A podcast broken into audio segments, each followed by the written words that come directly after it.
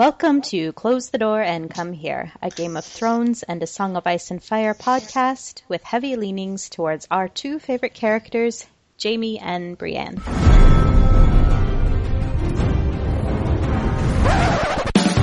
there was a bear all black and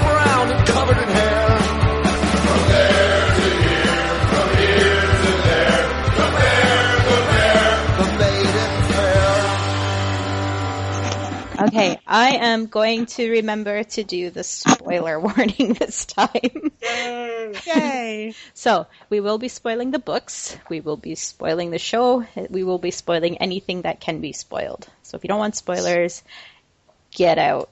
Okay. We may even be spoiling things that can't be spoiled. we will spoil it all. Um, so let's do some intros first. Um, tonight we have uh, YD. If you want to just say hello.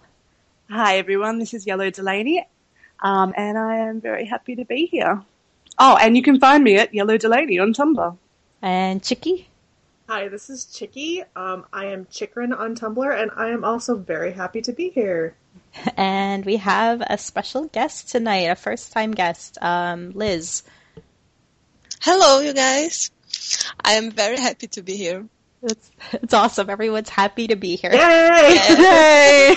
Let's hope we all feel that way when we're done this podcast. we will. I'm sure we will. Uh, oh, and I am Lot, and I guess I have to say I am also happy to be here. Um, what? What about your URL on Tumblr? yeah, what's your Tumblr name, lot? I hate you both so much. I am Lady of Tarth Posts hyphen. No wait, I fucked up my Tumblr. it doesn't Right off matter. the bat. It doesn't matter. Whatever. You'll find me if you really want to. Okay, moving on. I hate you both. Okay, season four, episode seven of Game of Thrones, Mockingbird.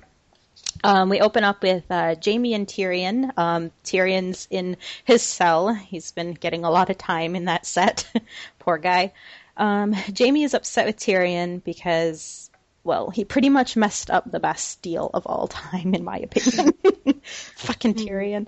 Um, he tells him, uh, "You threw your life away. You threw your life away." Um, and Tyrion says, "You see, it was everything Father wanted. He would have had Jaime at Casterly Rock, and Tyrion would have been out of sight for good." Um, Jaime makes a remark that I found quite, uh, I don't know, I found it quite silly. He was saying that Father would be willing to sacrifice any of them. Like, I can't believe he actually said that. and uh, Tyrion pretty much answers back, "Not you. Um, kill a king, lose a hand, fuck your own sister." And Jaime cautions him that he's the only friend he has. Um, Tyrion is told that uh, Jaime can't fight for him. His training's not going well, and there's no way he can be his champion. And they kind of have this cute, ex- cute exchange where they talk about how great it would be just to watch their father's expression as Jaime dies, trying to be Tyrion's champion. And I, I really like that exchange. It was almost like you could see them as, you know, little boys growing up together at the Rock, a little bit of mischievousness. Um, so before I go on too much further with what else happened, um, what did you guys think of this scene? Oh, it was I amazing. that, uh, yeah, I, I agree. And I think that um, all of the Tyrion scenes in this episode were fantastic. They really were. Um, They but were. did anyone think that the reason Jaime was so irritated at the start of the scene was because he now wouldn't have to go and find a suitable woman to marry? Obviously. Duh. I mean, that was that was fairly evident to me. It's clearly been weighing on his mind. you know he was No. making a list. Come on. You know he was. I short wonder list. who- A list of it's a short list of one person, perhaps.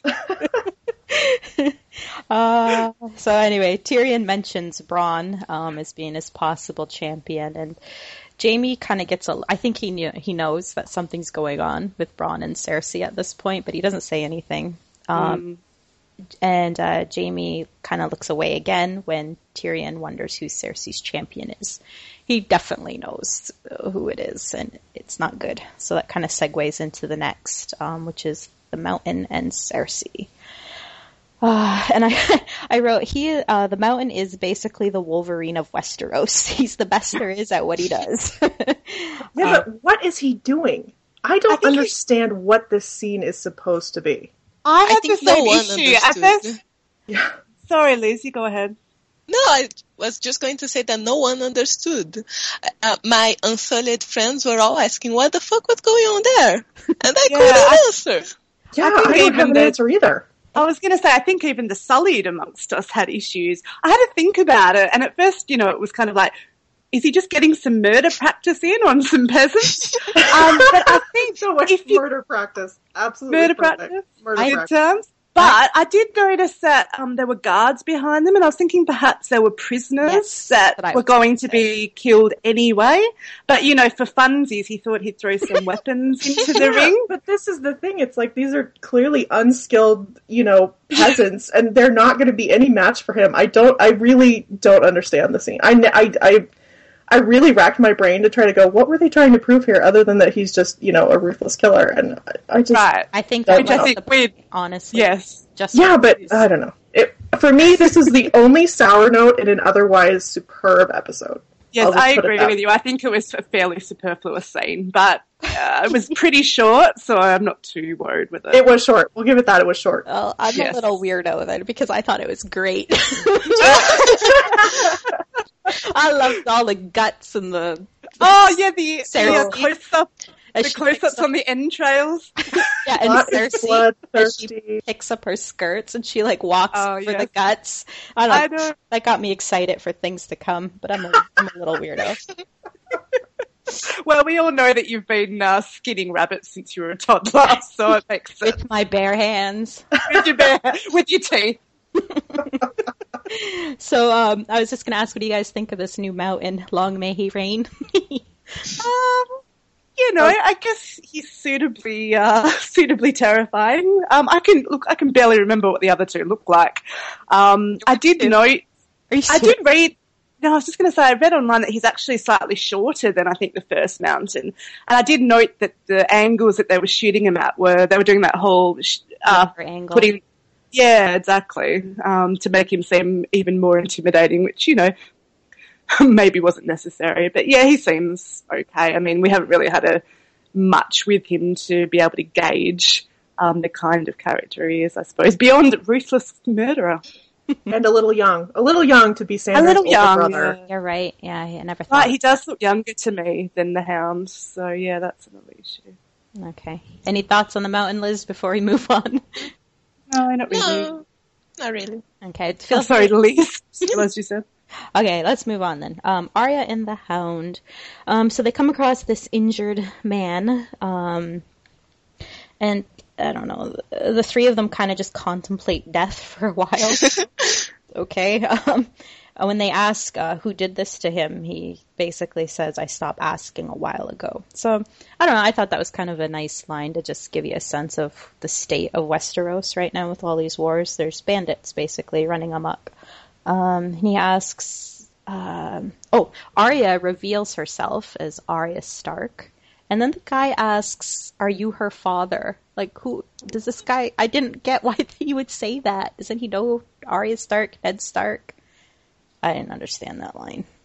Mm, well, I mean, maybe he hasn't heard. Who knows? I think the assumption is maybe a, a random peasant somewhere may not be as aware of what goes on in the higher circles, and that might have been the point of that. I assume. Okay. Yes. if that's what it is, then it, that makes sense. Um, the, uh, the hound ends the man's suffering by uh, stabbing him um, through the heart and tells Arya that's where the heart is. And then all of a sudden, the hound gets bit. Yes. So- right? Like a vampire. Right, like just pop out of nowhere, um, and the hound is like, "What the hell?" Are-? It's just weird. Like the guy didn't continue. I think it was Rorge who had the sword because he pretty much snapped Biter's neck right away. And it's like, "What the hell are you doing?" Like they they stopped and had a conversation. Yes. I thought that was so odd. Mm. So I guess my question with this is, well, I've got two. The first one is, do you think this scene is just the setup, potentially, um, I guess, Lady Stoneheart's appearance and with the the Brotherhood? Do you know what I mean? Um, As in, it might have been the Brotherhood who sacked the village, or yes. um, I kind of doubt. I think we would have seen people hanging Yeah. if it were. yeah, I Who think the scene was more. I mean, there are a couple of things going on. I think we had, if you look at, there was actually a really nice symmetry to the scene between Arya and the Hound. You um, you kind of initially have them riding together and they're in step. Um, they've got like a similar hair going on, colours and styles. Um, and then you've got, uh, kind of like him teaching her where the heart is, and then you see her stab Rorge in the heart. Um, then she ends up wiping needle off on him, just the way the hound did after he killed the, the peasant who was dying. And then again, when they walk away together, um, they're very much in step. So I think we've got that whole symmetry thing happening there. So it's a Um, continuation of Arya learning from the Hound. Kind of, and it was a nice callback to the book to the the scene where Sandor teaches her about, you know, the, what do they call it, the gift of mercy, Yes, that's right. uh, which was kind of a nice a nice shout out to the books, and also just kind of a, a really I think important moment in Arya's development as she she kind of is developing how she thinks about things. right? S- Why do you think they made it Rorge and Biter? Because we know these two guys are not supposed to be here doing this. This Yeah, it's a really good question. I, I suspect that they wanted to give Arya another kill um, of someone that she knew and might have had a grudge against. Um, I think that might have been the point because you know, no matter how they frame the season, it's really light on Stark triumph, and Arya is really the only one who's getting anything back for the Red Wedding at all. And I think that probably is why. But it is interesting, given that it is in fact, uh, well, Brienne kills Biter and Gendry kills Rorge in Feast for Crows, so it is interesting that they have eliminated them now, but not as interesting because they don't factor into Brienne's storyline on the show. yeah. So- So, Yeah, I think um, Chicky was actually saying to me yesterday or the day before about how they didn't go the same way with Rorge and Biter in the books, and they're not with the Brotherhood. So it's not um, it's not something that necessarily needs to happen with Brienne, Brienne's storyline this season. right. So who's gonna bite Brienne now? it's just some random dude. Hopefully, Maybe no, no, one. or maybe no I think one. this is yeah. an indication that no one is going to be bitten. Yes, I What do you agree. think, Liz? No, I was going to say that, well, someone is going to be beaten. Uh, Gwendolyn already said that. I'm just wondering who will she bite. Oh, who is she Oh, biting? Right, Michael yes. is doing the biting. Brienne is doing That's the biting true. this season instead of being bitten, so that's great. Good point. Yep. okay, moving on. Um, Oh, wait. sorry. I'm sorry. No, I was going to ask, don't you think that they got to know about the hounds, the reward for hound's head far too much quickly? Oh, yeah, it was really early for him to learn that there was a bounty on his head. Well, Well, Unless- it is and it isn't, yeah. they could have sent ravens out, like a big mass uh, call. they could have spammed the ravens. Yeah, it's interesting how time is passing on the show. They're making big, kind of sweeping references to weeks passing. This is like the third or fourth time this season that that's happened. So, yeah, I think they're trying to make time move probably because they're aware that they have an issue with the child actors aging. And I get kind of the impression Yeah. that the feeling is supposed to be that the show is maybe um, stretching over a greater span of time than the books do, is kind of the impression that I'm getting from them. Yeah, I think it's difficult to try and match up the time in the show with the time in the books because the way that they've sort of made their divergence now from canon, it's it's too hard to try and do that now. So Okay. to kind of go with the flow. Okay. Okay, uh, moving on uh, with Jon Snow at the wall. Um, the Rangers are returning from Craster's Keep. Um, the men are congratulating him, and I kind of like how they did this. You had you hear a lot of men calling out, "Well done, Jon! Welcome back, Jon!" So just like a couple of lines to really show, you know, Jon's pretty popular at the wall, Oh, yeah. Mm. which makes It's another another foreshadow for the leadership battle, I think. right. It makes him not so popular with Alliser Thorne. I remembered his name. I was live tweeting the episode and I had in my uh, notes, I've had just about enough of your sass, Alliser Thorne, and I really have. Um, and the next scene, they're kind of all having a meeting, and uh, Jon is suggesting that they seal the tunnel um, to keep the wildling army that is coming out. And Alliser Thorne is not down for that, and he um, pointedly reminds Jon that he is a steward. Um, he denies the request and uh, orders Jon and Sam to the top of the wall duty. And then I wrote douche. So, We all thought it. uh, any additional thoughts for this scene? Anybody? I didn't really have any questions for this one. Yeah, not not a huge amount really. I think again, uh, um, it is just all about the upcoming leadership battle um, because you know we've got, as you said, we've got the uh, the brothers supporting Jon, and then we've got the continued antagonism between Jon and Alice. So. Um, yeah, um, I did think briefly about how Jon was talking about wanting to seal the tunnels, which is actually the opposite of what he was suggesting in the books. Um, Really, but I don't remember. no, well, I vaguely remembered, and then I uh, had to check that one with Chicky. Yeah. Uh, but again, I don't think it's a huge, huge issue. I agree. In the context of the show, it doesn't matter. In the books, in the books, Jon is making a really good argument against it, but um. I think in the context of the show, it's kind of a well, whatever. I mean, Yeah. given everything that's been changed, this is a minor thing. So. Exactly, exactly. right. Okay. Liz, are you good? Are we, you got anything Yes, to I add? Okay, just checking. Don't want to leave you out. Don't let us overpower you, Yes, man. Please feel free to jump in at any time. Okay. Okay, um, Tyrion and Bronn. So we're back in the cell again. Um, Bronn comes in looking rather dapper, and um, he reveals that he's marrying Lollys Stokeworth. Tyrion um, immediately asks when Cersei arranged this marriage. The whole thing just reeks of Cersei. Bronn reveals that he's pretty much willing to kill the older sister of Lollys and the father. So he's he's making some big moves and he's planning a climb. Um, so he's basically marrying Lollys, as we know, just to better himself in the world.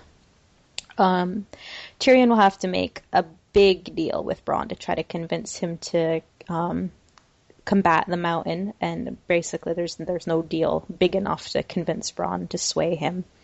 And they kind of have this line where um, Bronn says, "I like you. I just like myself more." They shake hands, and they're still bros. right. they really kind of like softened this betrayal of Bronn for the show. I think. You're still Yeah, believing in the bro TP. I mean, there's a little bit of the bro TP in the books too, though. I mean, you know, Yeah, there Ty- is. Tyrion and Bronn are both pragmatists, and it's kind of Right. hallmarks of their characters from the beginning. So I, I think this kind of fits in with their relationship.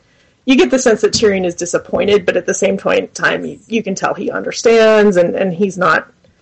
He's a little angry and a little bitter, but but he understands reality too well to be to be really angry. I think. Yeah, and he does say to him, you know, you're a ruthless cutthroat or whatever, and that's the reason that I hired you in the first place. Um, but yeah, no, I mean, I, I totally agree. I think it was actually quite canon the scene. Um, It was, And, yeah, it really was. you know, if you if you look at the relationship between Tyrion and Bronn, they are friends, I guess, in a way, but their relationship was always more of a, I guess, an employer employee kind of relationship, and a friendship developed. But yeah, Bronn was, I mean, the kind of man that Bronn is, he was never going to put his line on the life for Tyrion. I mean, sure, he was his champion back in the Eyrie, but that was a much. I think he was he was much more aware that there would be a more positive outcome in Right. that situation. that dude was on the Um, mountain, right?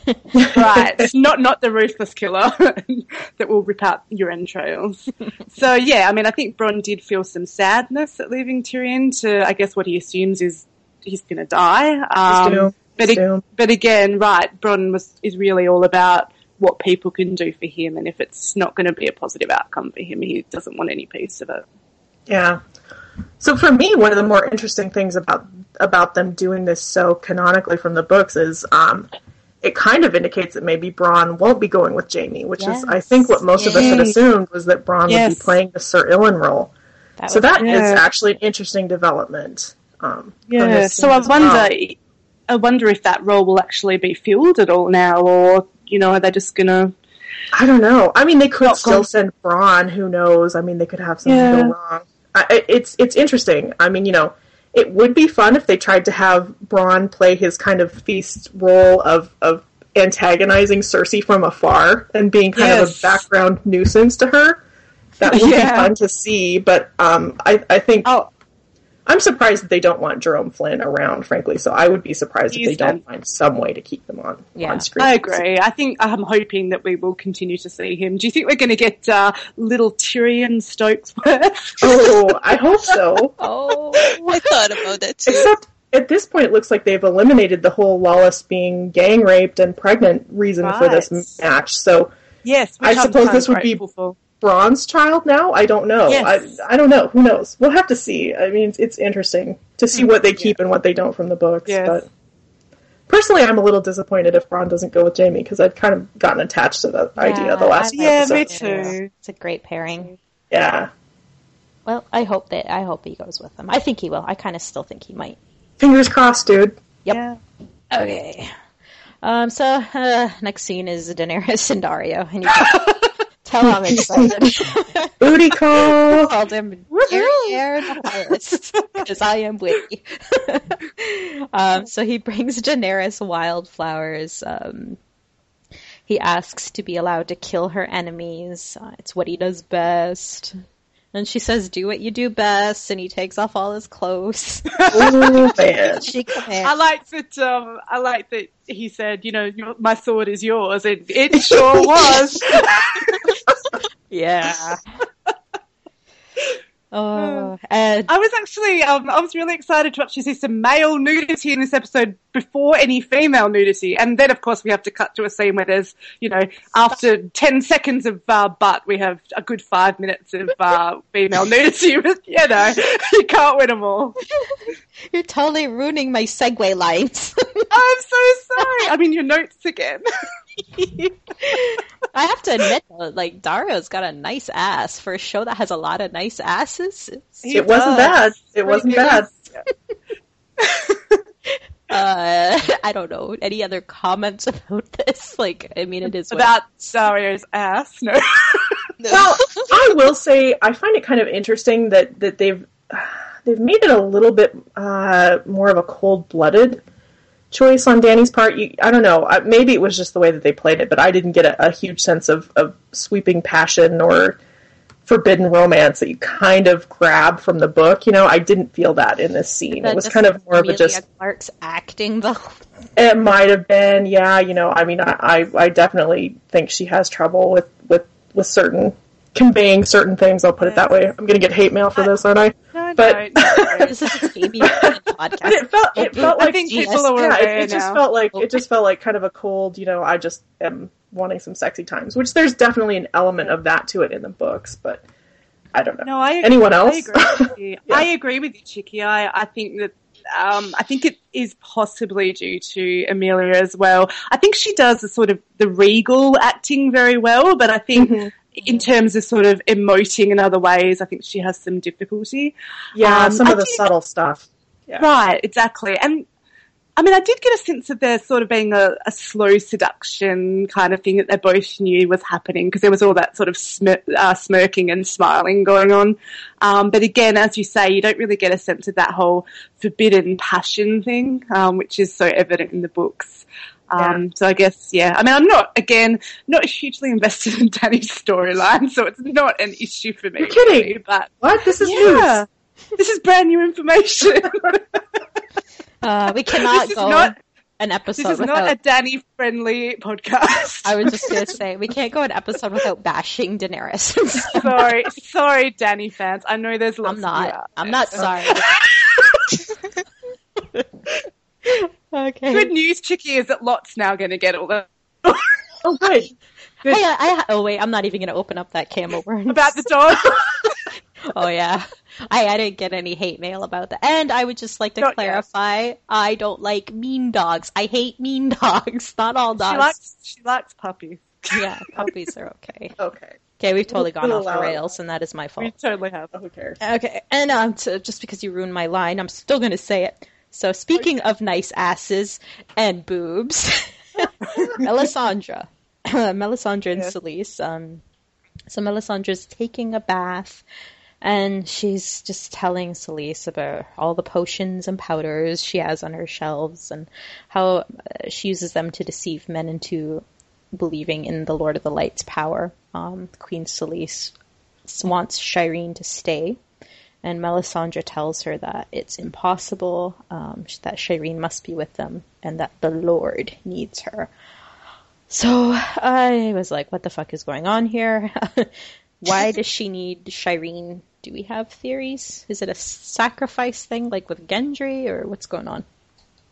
Well, the sacrifice is the most widely held fandom theory. It's funny in fandom And uh, you know, certainly there are some kind of allusions to this in the book, but um, there's a there's a very um, um, pervasive sense that that uh, at some point Shireen will be sacrificed. It's it's a fairly commonly held belief, and I personally disagree. I think that Shireen is probably endgame, but um, Yes. you will find a lot of people who will say that this was uh, foreshadowing that Shireen will in fact be sacrificed.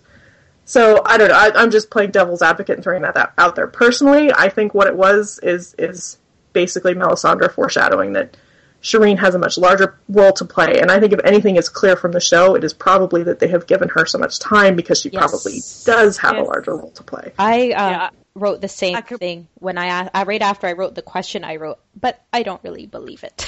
so I don't think she's a sacrifice either. Go ahead, Danny. What were you going to say? I um, yeah, no, I was just going to say I completely agree with, with what Chicky was saying. Um, I think, uh, yeah, the fact that Shireen has been given all this extra time in the show is certainly indicative of her having a larger role to play in the series, and I don't think that that's going to um, come with her being sacrificed. I do think that, you know, she's well, not very likely, but I do think there's a, a good shot that she may end up on the throne. Yeah, you, you can't rule her out. That's for sure. What do you Exactly. think, Liz? Sacrifice or is Shireen endgame? To be honest, I never heard about this theory. Does that ring true with you? You think? Uh, Could be, but I I like more um, the idea of her being the throne. yeah, don't we all? I mean, it's kind of awesome to think about, really. Absolutely. I like it too. I do. So we have to talk about in this scene. Um, am I the only one who thought that Selyse was kind of crushing on Mel a little bit in this scene? I mean, am I the only one who read that? I think I like I that we was have kind of crushing on. I think Yeah. we were all crushing on her. Yeah. No, I mean, I. It was funny actually because you get this. Obviously, you can tell that Celeste isn't entirely comfortable with the whole Mel and Stannis thing. Um, but then she does this whole long glance down her body. And she's, I don't know. I think she's liking what she's seeing. I mean, You know we what all like what we saw? I liked what I saw. I think we do. I Damn, we do. Carice Van Houten. you- I don't blame her for just I letting it all hang I- out. I would too. I would have Andra's shadow babies.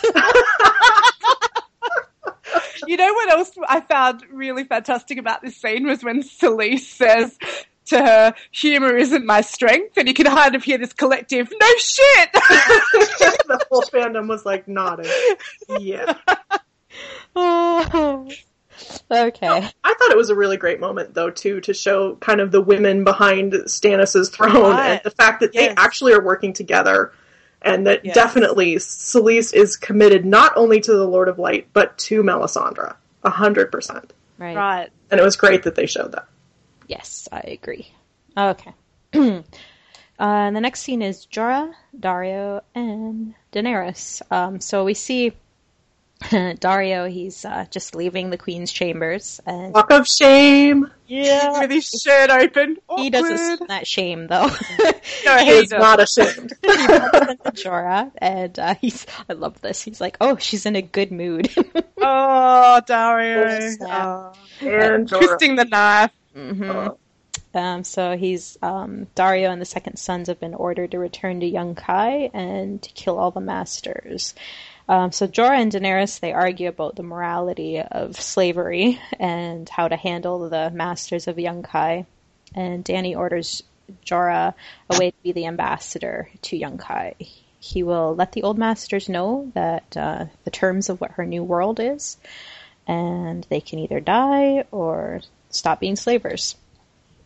Um, so my question is, this just makes, um, actually I can't read my notes. So any thoughts on the scene while you try to figure out what the hell this question? I was just going to say we're we're clearly not only are we into dance territory at this point as far as timelines with Daenerys, but we're kind of into uh, no man's land because of course we know Jorah is already ejected from Daenerys's um, Yes. inner circle at, at this point. So uh, this is just kind of um, I don't know. I don't want to call it filler because certainly I don't know. She does send Daario away in the books. It's not to Yunkai. Um, it- it's it's interesting what's going on Um, oh, Chicky, just call it filler. We're already going to get the hate mail. it's a little bit of a, a filler. I, think. Right. I mean, I'm not sure. It, it'll be hard to tell. No. It could be, you know, Daario does end up being a um, a hostage um, of the Yunkai, so it could be that that they're leading to that by sending him to Yunkai now. I don't really know. In the books too, doesn't she send him away in anger? Like kind of kind of. She sends him away. Well you know she doesn't even sleep with him until after he's back from wherever she sends him and i have no idea right now where it is that she sends him. Um, and i wanted to say i feel like we're like halfway through dance as far as as, as far as the sexual element to their relationship too. Um, we're really deep into dance if you consider it that way. Um, yeah I, I have no idea i have no idea what they're doing who the hell knows we don't know Was I the only one who was expecting that they might have been doing the Dany Jorah kiss in this scene as well? I was kind of was hoping it would happen. it. Yeah. i mean guys are they gonna do it I don't I know think now. not. It's You think too not? far away. You think so, Liz? It's been too far or too long, and they're just not going to do it. Yes.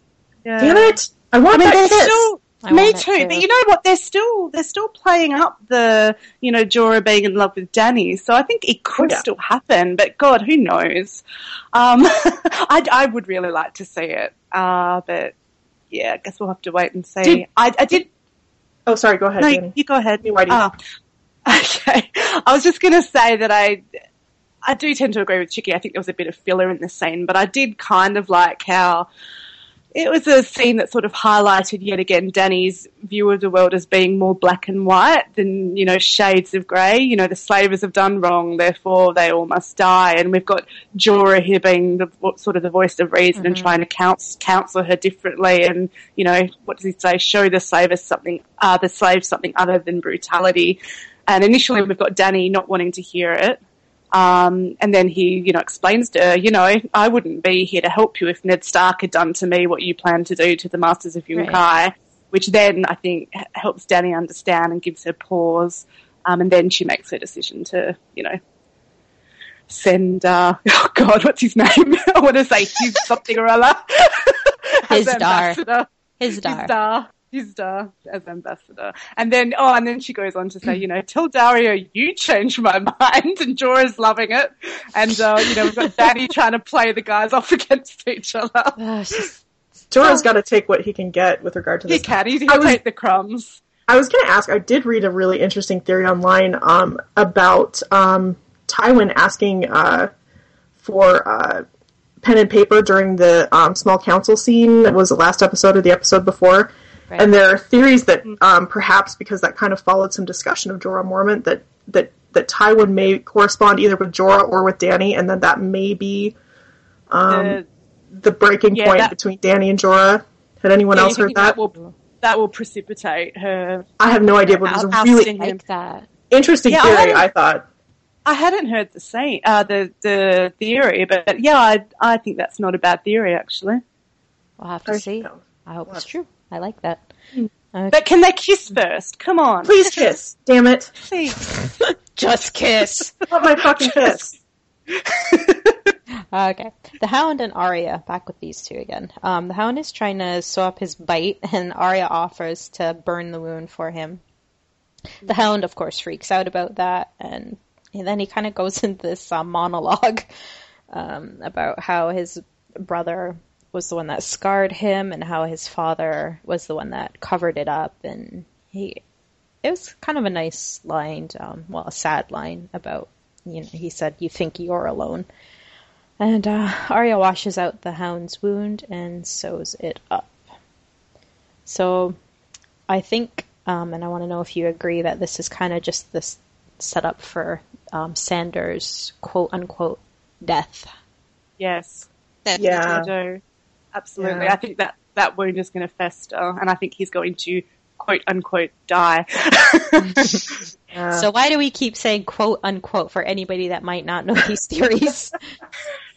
I think I'll you let want me to feel this Yeah, one? Okay, well, it. the, the Yeah. theory of the Gravedigger is um, for anyone who's read Storm of Swords, um, Arya leaves the Hound to die at the end of Storm of Swords. Um, he has a wound in his leg, and, and he looks like he's not going to make it. Um, then in Feast for Crows, um, Brienne finds herself at the Quiet Isle, and at the Quiet Isle, there is a gravedigger, a very large man who is friendly to a dog who is traveling with Brienne. Um, and while at the Quiet Isle, um, Brienne talks to the um, elder brother, who basically is the the person in charge. And um, the elder brother talks to Brienne about Sandor, about the Hound, and says that the Hound is dead and that Sandor Clegane is at rest. And there's kind of um, pretty pretty well formed theory that in fact the gravedigger is Sandor Clegane, that the elder brother found him and brought him back to this monastery, and that he's living a quiet life of, of um, religious reflection, I suppose we could say. Yeah. Um, so it is widely a widely held belief um, that Yeah. that Sandor is in fact not dead, though though we will see him quote unquote die. Now on on the flip side of that, there is some speculation that on the show he may in fact permanently die. So we'll have to see how that develops. Very good. Nicely done. Thanks. what she said? Yeah. okay. Um, yay. I thought. Sorry, Oh, can I just no. briefly mention? No, you can't. No, go. s- I'm just kidding. go ahead. Get out. Go ahead.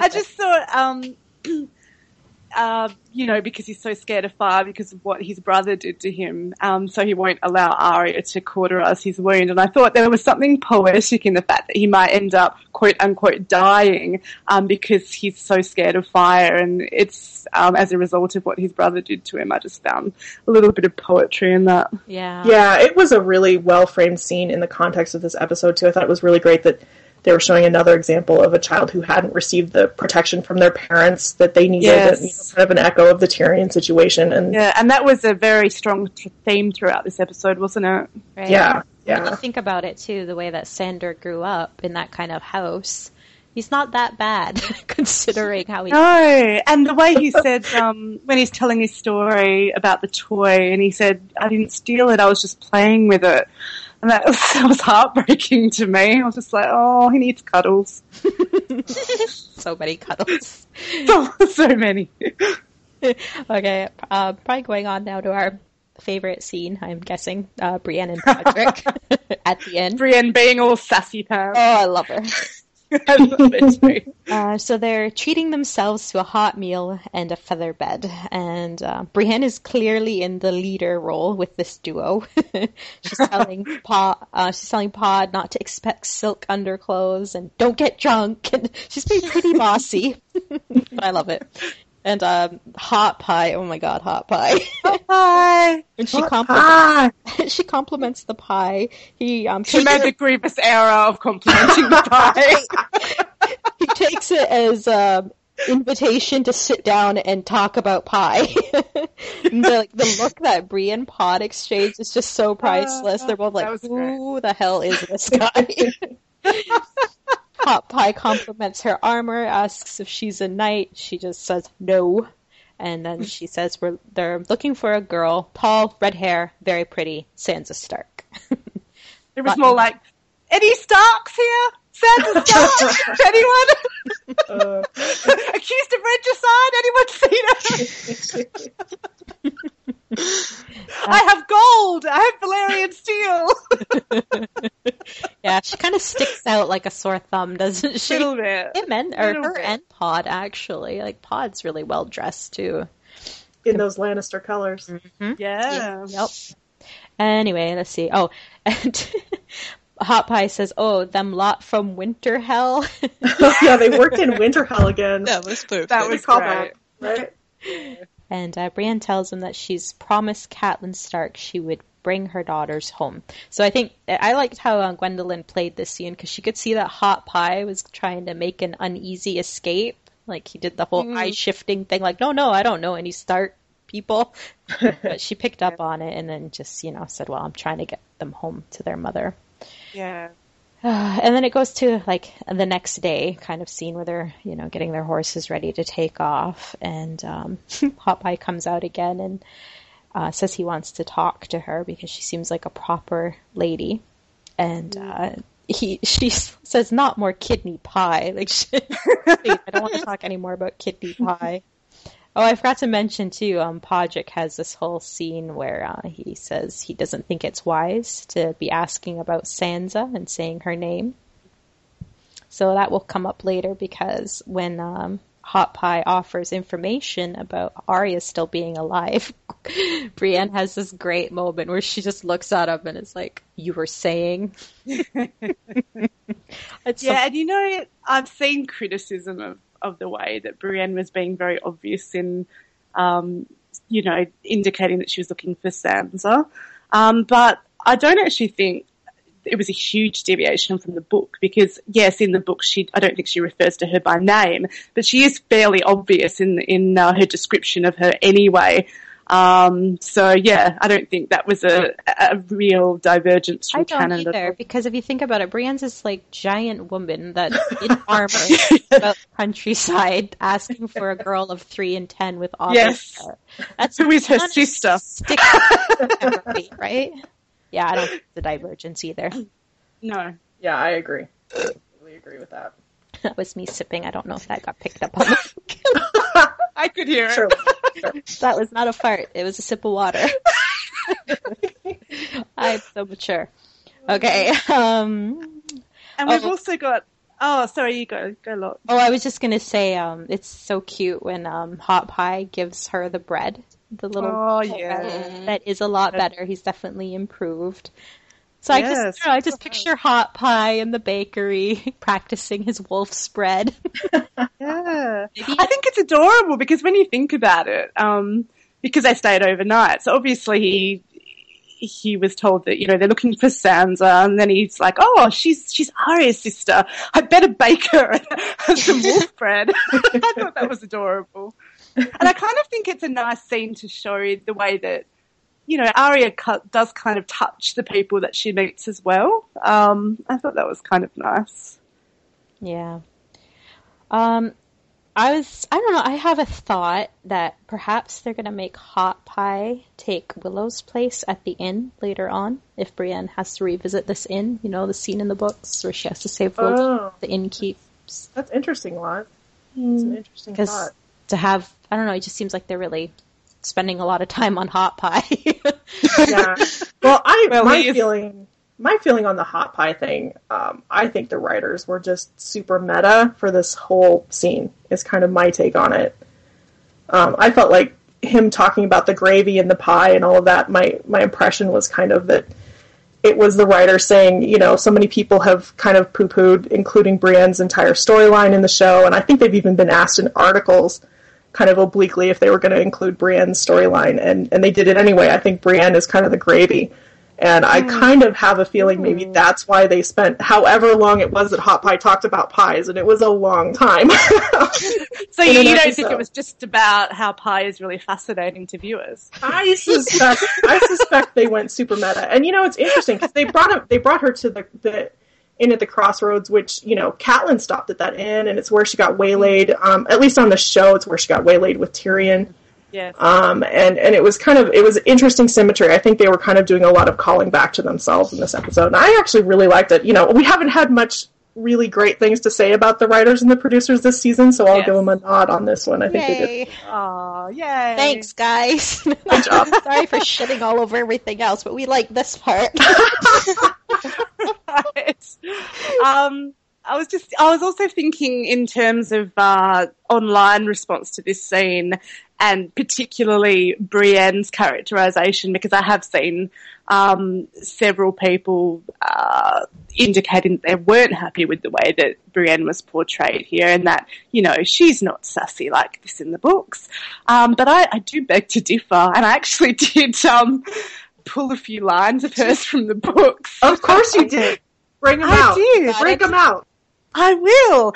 Um, just a few because I didn't, you know, have time to go and reread through all her chapters, but just from memory, I have a few. Um, so when we've got uh, in A Storm of Swords, uh, Jaime and Brienne are on their way back to King's Landing, and he suggests that he find a place for her at court. Um, and she replies, "What as lady companion to the Queen?" I thought that was a little bit sassy. Um, when Jaime tells her his name's Jaime, not Kingslayer, she replies, "Do you deny that you slew a king?" Um, Oh, we've know, got for Ah, that that's line. right. yeah, we've got um, in a feast for crows. Uh, we've got Brienne with the Mad Mouse with Shadrich. Um, he refers to her as a big strapping wench, and she replies, "A giant compared to some," which is pretty sassy considering he's a tiny little dude. um, and then we've got oh, a lot of Brienne's interaction with Hyle is pretty damn sassy as well. Um, Oh, yeah. There's one instance in A Feast for Crows where Hyle tells Brienne that Randyll Tarly has commanded him um, to bring Sansa back in the event that Brienne finds her. And then Hyle also tells Brienne, but don't worry, Randyll told me not to hurt you. And she snorts and says, as if you could. um, and then we've got, of course, Hyle saying to Brienne when they're at the inn, if she leaves her chamber door unbarred, he'll uh, slip in and give her a little visit in the night. And she says, if you do, you'll be a eunuch when you leave. and just quickly, I've got um, one more, which is Brienne with Rorge, um, where he tells her, you know, I'm going to cut off your legs so you can only sit and watch while I rape Willow. And she taunts, with what? Shagwell said they cut your manhood off when they took your nose. Um, and again, um, just when she's killing Rorge, she whispers to him sapphires. so, you know, and I think that's, that's not even half of the, the Brienne sort of feistiness that we see in the book. So again, I think a good term. yeah, I think feisty. She certainly has it in her. I mean, yes, there are places in the books where Brienne's sh- uh, shy. She's, for example, she's intimidated by Randyll Tarly. But yeah, she does have that fire as well. So I think in terms of the show and her being a little bit sassy uh, with Hot Pie and with Pod, I don't think that's a deviation from Brienne in canon at all. Yeah, I think you have some good uh, exhibit A, B, C, D, E, F to support Let me present the evidence. For right. Case closed. Case closed. so when they get to the fork in the road, um, they don't really say what her decision is. Um, is she? I th- I think it looks like she's going to go to the Eyrie. Well, she goes right, right? Yeah, she goes. So that right would out. be that would be toward the Eyrie then, because they were headed Yeah. north. Oh, so yeah? if she goes right, I think that would be toward the Eyrie. Yeah. Okay, I I understood that she was going north anyway. They so didn't yeah. make Oh, it you thought clear. you thought she was going north anyway? Yes, Could be. Could be. we will only find out. find out next chapter maybe. Yeah. Yes. And can we just can we just quickly mention how Brienne is constantly touching Oathkeeper? She can't Oh keep her my- hands off it. Oh, you just had oh. to. I had to go there. She can't take She her hands off, though. off Jaime's sword. She is. What is the significance of that? I don't understand. Oh, I don't know. I can't imagine what the metaphor might be that like she's fondling the, the hilt of Yeah, the sword. I feel like the sword may be a metaphor for something. Could it be? I don't You don't think? perhaps. All right, we're going on. Let's do it. That's like that's enough. now. Uh, Tyrion and Oberyn. um, so we're back in the cell again. Um, Tyrion says he expected Oberyn to be at a brothel at this time of night, and he mentions I like that the show is even making cracks about Oberyn practically living in the brothel now. you can't. Yeah, you can't have Oberyn without mentioning sex. It's just the That's rule. so true. Um, oh, he um, to Oberyn answers that he did spend some time with a stunning blonde, and then he says, "Your sister." it's rare to meet a Lannister who is so desperately wants to see other dead Lannisters, and uh, he tells the story of being children and visiting the Rock with his sister. And uh, how Tyrion turned out to be the biggest disappointment of the trip because this whole time he was hearing about this monster that had been born at Casterly Rock. And he talks about how Cersei um, unveiled the freak, quote unquote, and uh, Oberyn says that he was very disappointed because it was just a baby. And he told Cersei so. And he recounts how Cersei pinched his little penis when he was an infant, making him scream, and how Jaime had to stop her. And uh, she did say, I hope he'll die soon.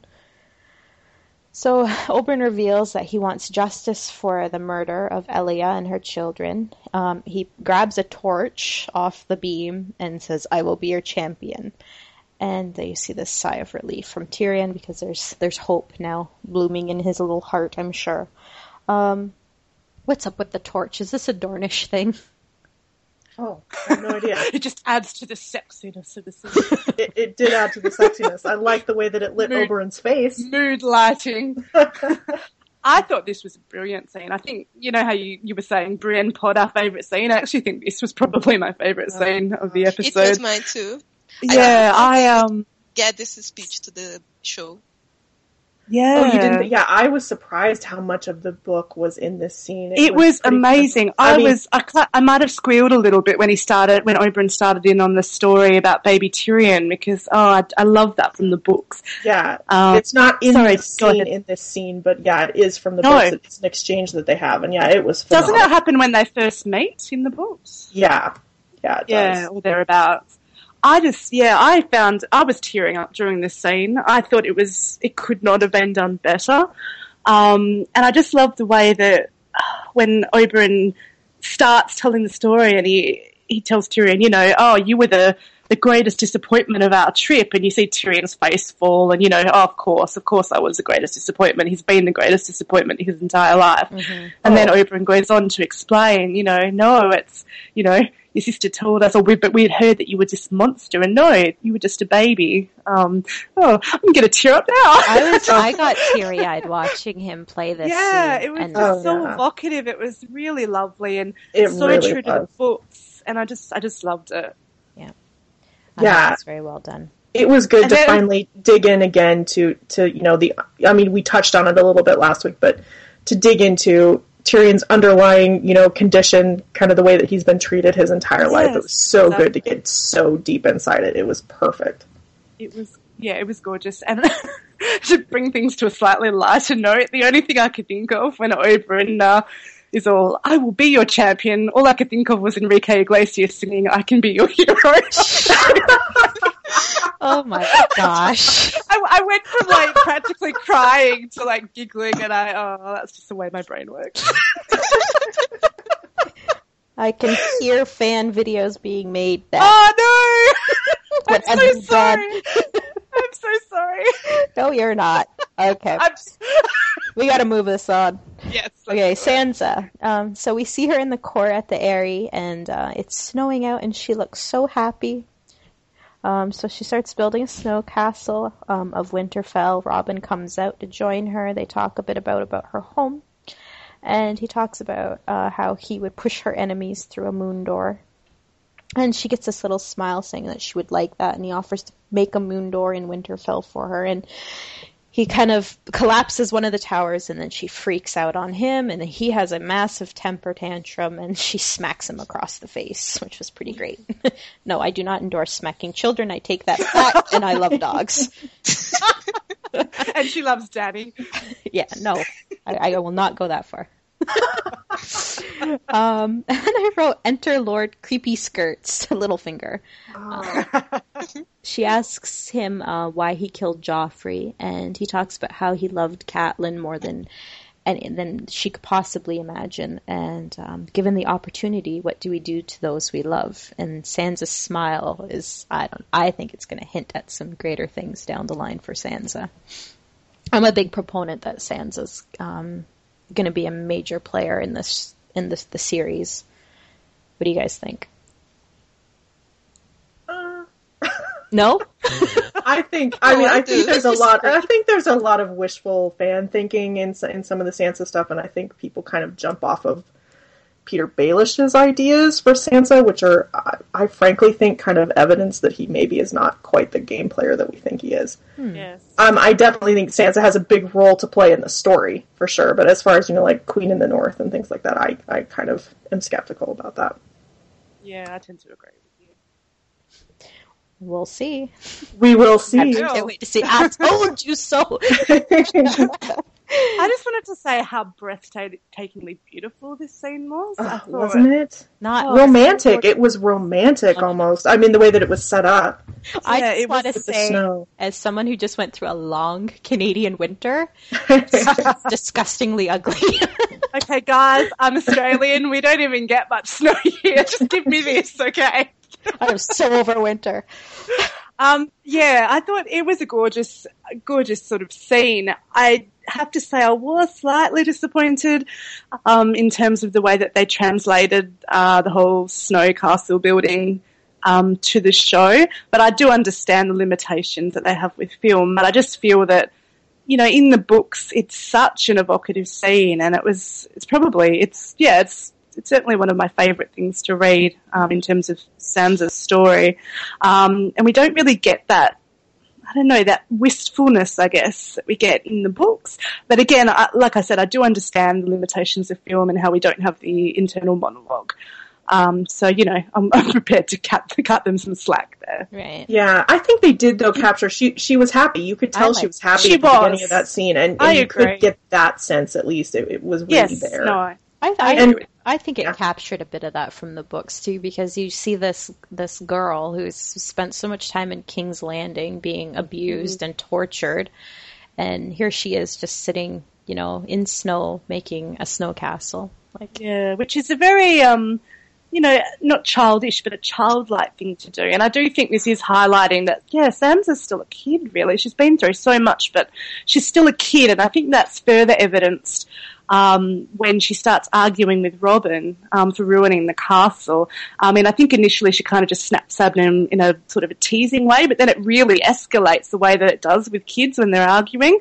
Um, so yeah, you know, Sansa's still very much a kid, and I thought which makes it showed- even, which makes Creepier. it even Yeah. It is creepier when creepier. Littlefinger comes along. Yeah. Take thought- advantage of a girl who's who's missing home. Go ahead. Well done. Yeah. well done, creepy skirts. Um, so just to continue on with that, uh, he plays with her hair. Oh, and then he kisses her, and oh no, Oh. there's Lysa on the balcony. Oh. Um, so the next scene is Sansa uh, inside the castle, and uh, Lysa tells her to come to her at the moon door. Lysa talks about how high up they are and the effects the body would have as it, if it was the mountains. Lysa tells her she knows what she did, and Sansa immediately apologized for hitting Robin. Lysa goes apeshit. Um, grabs her and uh, tells her not to play coy with her, calls her a whore, and she's holding her head over the moon door, and then Petyr interrupts and uh, tells her to let her go, swears that on his life that he'll uh, send Sansa away. Um, Petyr goes to comfort um, Lysa and gives the line, I've only loved one woman, only one my, in my entire life, your sister. And then it's bye bye Lysa. She gets pushed and thrown out to the moon door. Um, now I've heard a lot of people kind of upset that the the line "only cat" was kind of cut from this and or altered. Do you guys care at all? Um, no, look, I, I was waiting for Only Cat, but I'm so used to the show changing iconic lines now that it, it was pretty much just a little blip on the radar, and I I can sort of understand why they changed it. I think they're trying to avoid any ambiguity. I'm not sure what other cat he'd be talking about. Maybe Ser Pounce. or at least Ser Pounce. What was that, Liz? Huh? What did Yeah. you say, Liz? No, I was saying that I was a little bit upset at first when Only Cat was cut, but I do understand.